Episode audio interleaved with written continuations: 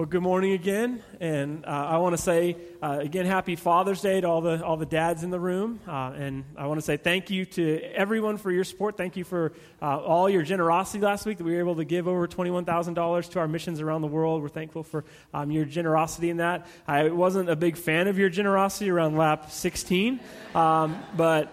I'm thankful to those of you who came and, and supported me. I, I, told my brother about this that we had about 20 people who, who showed up to, to watch me run. He's like, "Why would anybody do that?" I, I, I was like, I, know." I was I was very surprised myself. I didn't actually. People don't usually go to see people do unathletic things, but uh, it was a. Uh, I'm thankful thankful for, for your support. That was that was a lot of fun and, and really great. We're continuing our series called Fulfilled, where we're thinking about um, the way that I believe Scripture wants us to recognize that God calls us to live a fulfilling life. Not just like off in a distance or, you know, being united with God uh, someday, but understanding that Jesus speaks about like living a fulfilling life now, like in the here and now. And what would it look like for you to understand that like a fulfilling life, I think, is adhering more and more to really what God calls us to do and who God calls us to be. There's a theologian that is uh, one of my favorite to, to read named G.K. Chesterton, and he wrote an observation uh, about 75 years ago about what it was like walking the streets of New York. And it looked a little bit different than now, but here's a picture of what Times Square looks like today. Uh, but it was still the same, where there was like neon signs and there was stuff. And so he was looking at all these things and was recognizing like how like kind of beautiful and, and majestic it was. But he wrote this like kind of recognition of, well, what would happen if you showed up here, if you're just like plopped down like you were from a deserted island and you knew none of the language and you were just put right into Times Square? What would you think was happening? You probably would think that it's like some big celebration or like a, religious festival, and it'd be weird because everybody's just like walking past like it doesn't really matter. But he's talking about like how, how interesting it is that people, if they didn't have the language, they would think that something really majestic, important, and beautiful was happening. But then if you taught them the language, they'd be really disappointed. And here's what he writes about this. He says, it's not true to say that the peasant, the person who wouldn't know what's going on, has never seen such things before. The truth is that he's seen them on a much smaller scale, but for a much larger purpose.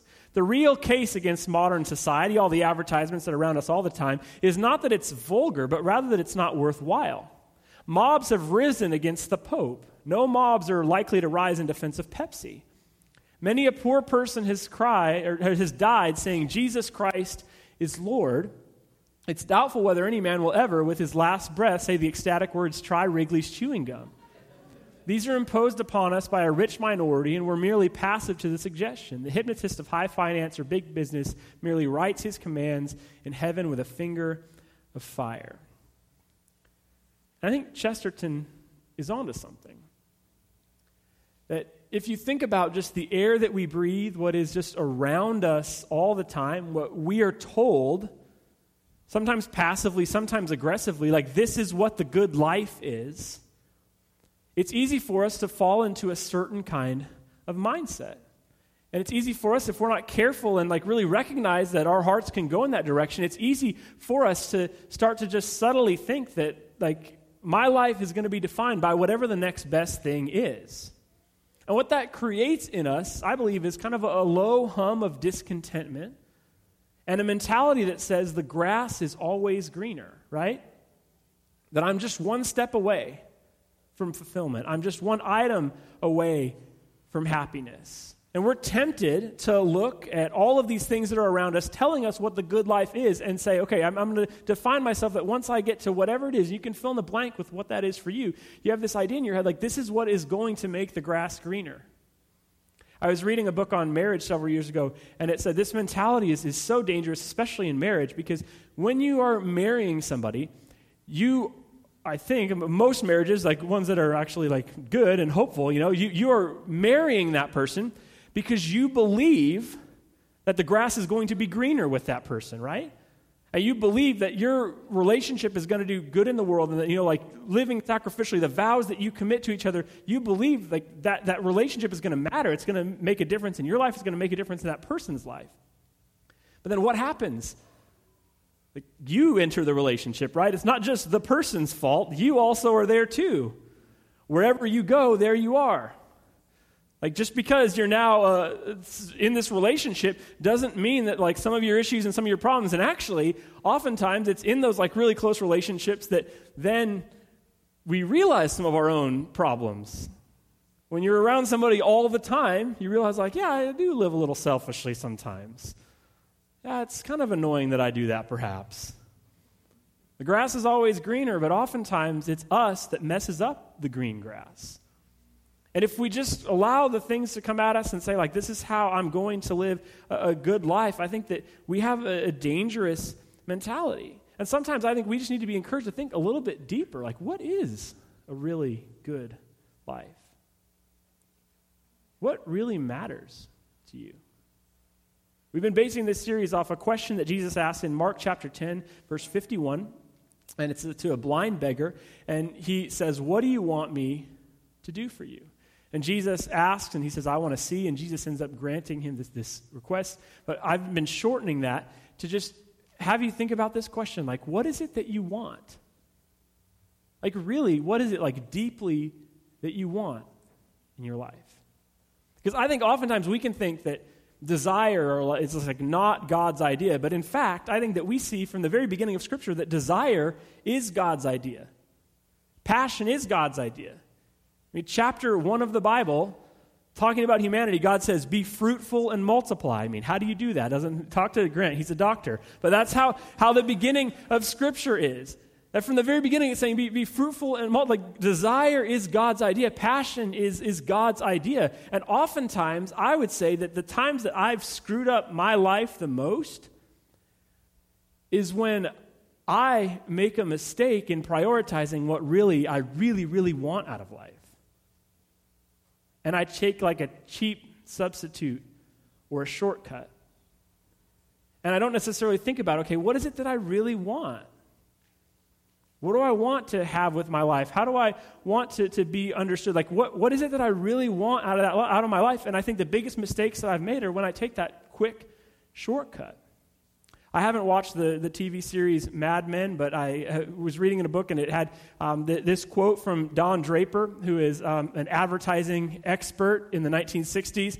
And he says, The reason you haven't felt it, he's talking about love, is because it doesn't exist. What you call love was invented by guys like me to sell nylons. And I think that's true. I've never bought nylons personally, but um, I, I know that whatever it is that is out there that people are trying to sell to us, they're, they're telling us, like, this is what love is. And if we understand that love is just whatever is, is taught to us at a certain time, if we don't think about things a little bit more deeply, we don't live into what I believe God is who really truly calling us to be. And again, it's the biggest mistakes of my life that I've made where I've just grabbed for that cheap substitute instead of asking myself, what do I truly want? And on Father's Day, like, fathers, what do you want for your kids? What kind of relationship do you want to have with them someday? And I've seen some people make some really bad trades. I've seen people trade a random night of intimacy for their marriage. I've seen people make trades like working 70 hours a week instead of having relationships with their kids. And it's like you're working so hard for your kids that you don't know your kids. What is it that you really want? Probably helpful if you had coffee and just talked with someone about that.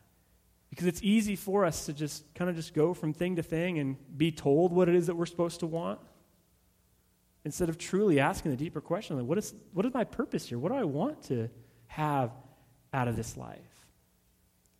One place that I think you, you see this is in a story that's somewhat familiar the story of the, the kings uh, in the Old Testament, where God basically just allows the people to have what they want. Um, the people of Israel are kind of like that annoying kid who just keeps begging you to do something, and God's like, all right, finally, you can have a king.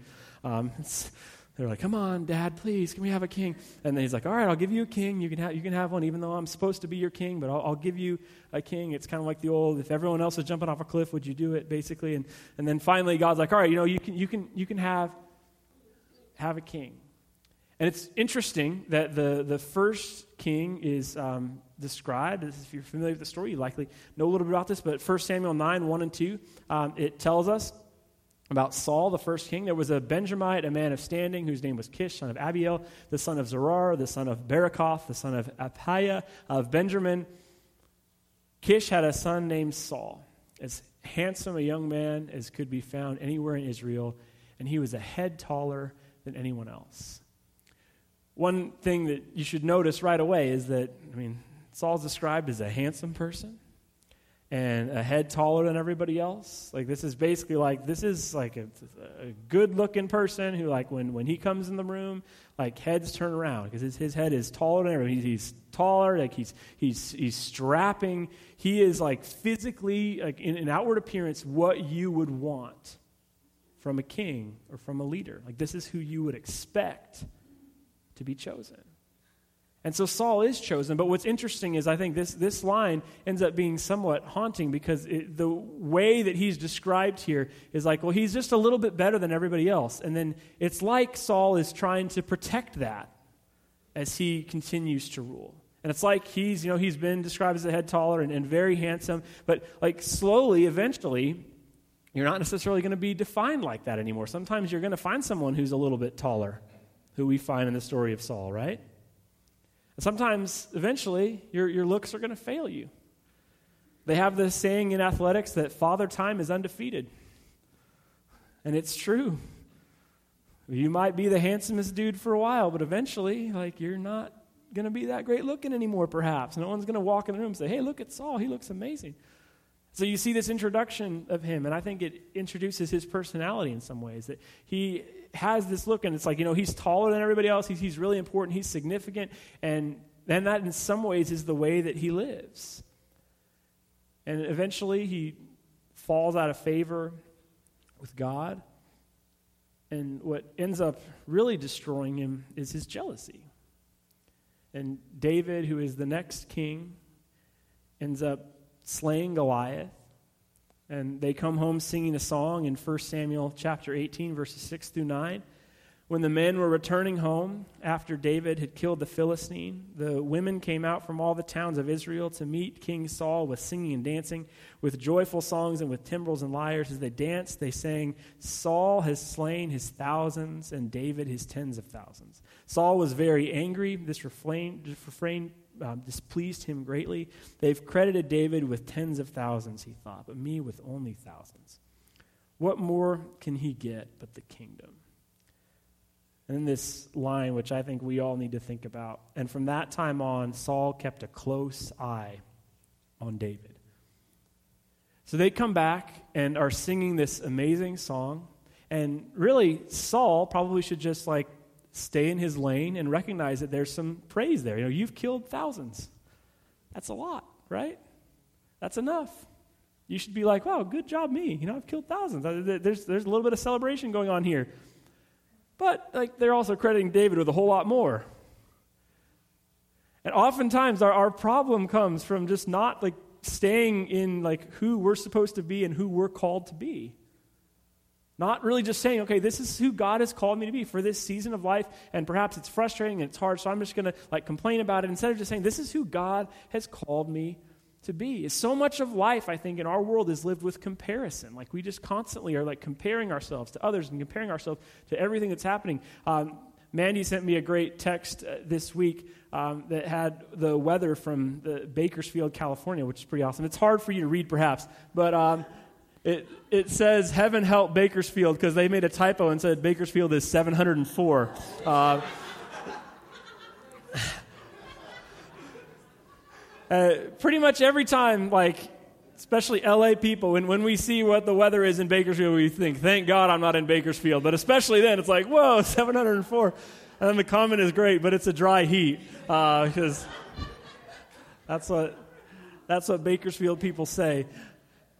And I think how so much of life, like even that, you know, every single day you'll see the weather come up and it, you like look at the weather in your place. And especially since we live in a place that generally has better weather than some of the places around us, we think, wow, thank God I'm not there. That's just the way that we're kind of trained to think and the way that we, that we see the world. And the problem then is when someone starts to catch up to us or when the power starts to be transferred or when someone is doing a job better than us. And that line should mess with all of us that from that time on, Saul kept a close eye. And the problem for him and the problem for us is the issue isn't that Saul should keep a close eye on David. Saul should be keeping a close eye on his jealousy. That's the problem. Because when we are constantly defining ourselves against someone else, when we're constantly thinking of kind of this grass is always greener mentality and this understanding, it's so easy to start to think of joy as a limited resource. And to think there's not enough joy in this world for that person to have their joy and then for me to have joy too. And we start to just try and grab for it instead of receiving it as a gift. And we start to look, and whoever it is that you look at that's like more famous or more successful or, or more handsome or more whatever, you can just fill in all these blanks. Whoever it is that you would say is more of what it is that you're desiring, it's easy for you to keep a close eye. Instead of actually being honest and saying, I, I have something that I need to deal with here. Eventually, we see that David comes to the throne. And the same thing trips him up. In the spring, at the time when kings were to go off to war, which is a warning sign because David is a king at this point. When the kings are supposed to be going off to war, where's David? He's at home. So he's not doing what he probably should be doing. How many times are we putting ourselves in situations like this where it's like, anybody want to sin with me? You know, like I'm kind of hanging out here. Like I'm hanging out where I know I shouldn't be, but like this is David just kind of hanging out where he's not supposed to be. David sent Joab out with the king's men and the whole Israelite army. They destroyed the Amorites and besieged Rabbah, but David remained in Jerusalem. One evening, David got up from his bed and walked around on the roof of the palace. From the roof, he saw a woman bathing. The woman was very beautiful. And David sent someone to find out about her. The man said, She is Bathsheba, the daughter of Eliam, and the wife of Uriah the Hittite. And at this point, David has a choice. He could say, Wow, good for Uriah. Say, she's, she's beautiful. Like, I'm, I'm happy for that guy. But instead, he goes down a different path, one that involves an affair and then an attempted cover up an affair that turns into murder. And just that's how often our lives are. We just kind of keep throwing things at things to try and solve our problems. But as you see the, these stories, as you see Saul and, and then David, I, I, just can't help but think of these are people who, like, we would say, like, have it all, right? And they're kings, they're important, they have wealth, they have power, and even the kings are looking for just a little bit more. And instead of just saying, No, I've, I've been called to be the king over Israel, like this is what I'm supposed to do, this is what I'm going to continue doing, this is what I'm going to stay at, I'm just going to watch my appetites and I'm going to stand back and say, Man, good for Uriah. Or wow, good for David. We keep an eye on somebody else instead of watching over our jealousy. And it's so important for us to recognize that this is just going to continue to create discontentment in us. And you're going to think about being married to somebody else. You're going to be thinking about having another job. You're going to be thinking about having kids who actually listen to you. Instead of actually paying attention to the blessing of the life that you have right in front of you. We used to talk about keeping up with the Joneses. And I wish it was just keeping up with the Joneses today, right? Because it used to be just like, hey, you know, the, the Jones family in your neighborhood got a new car or something. You're like, oh, that's pretty cool, but I kind of don't like that about him because now he has a new car. But now we don't just keep up with the Joneses, we keep up with everybody we've ever known. And not only like is it people that we somewhat know and we're like, how did that guy was like failing out of chemistry class? How does he have a, like a he started his own business? That doesn't make any sense. And it's not just them. We like try to keep up with celebrities, right? Who have like the, the manicured pictures to make everything look perfect because like these things are just scrolling around our lives all the time, and it just creates just this low hum of discontentment. And we try to like grab hold of it and try to take control. I actually was listening to an interview on, on the radio driving over here this morning um, with an educator, and he was talking about how like they've now come up with a new term. Um, there used to be the term helicopter parent, which you might be familiar with. Maybe you are one. If so, confess and give up your life and move move forward. But a helicopter parent is like a parent that is a little bit too involved, perhaps, like just not really letting letting go of their kids, and um, they're not really allowing them to go and, and be their kids. And this educator was saying, yeah, helicopter parent is kind of the, the old term now. Um, what what we now call it is lawnmower parenting, which is like basically like I'm just pushing forward. I'm doing all the work. Um, and I'm going to make sure that my kid is like figuring this out because I'm the one who's holding this. At least with the helicopter, you're like hovering over. But he said, we're seeing it way worse. Because we all want our kids to succeed. And it matters to us. We can make it an idol if we're not careful. God calls us to look at our lives and work hard and think about how we can be a blessing in our world, but to recognize the gift of what we have and not live with this constant sense of the grass is greener on the other side.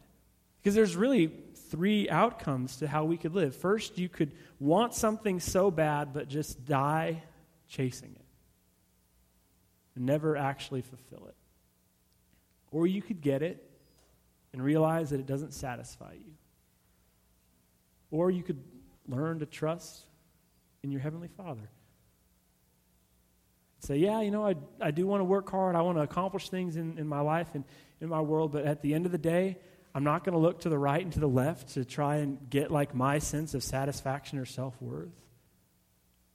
I'm going to say, God, you are enough for me. I'm going to put trust in you and who you are. Ultimately, would we be willing to ask and answer that question like, what is it that I really want out of life? What do you really, like, deep down want? And are the, is the way that you're living, like, putting you on a trajectory for the things that you want?